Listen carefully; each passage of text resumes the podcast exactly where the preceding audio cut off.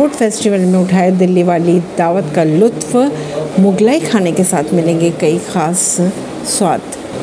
अगर आप मुगलाई खाने के शौकीन हैं तो दिल्ली के एरो सिटी में लगा फ़ूड फेस्टिवल आपके लिए ख़ास हो सकता है। यहाँ आप पुरानी दिल्ली के नॉन वेज फ़ूड का लुत्फ़ उठा सकते हैं।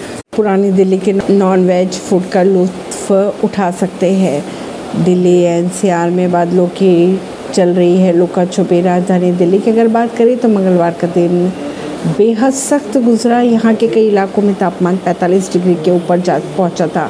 दिन भर गर्म हवाएँ चल रही थी। हालाँकि मंगलवार शाम की अगर बात की जाए तो मौसम में कुछ राहत देखने को तो मिली।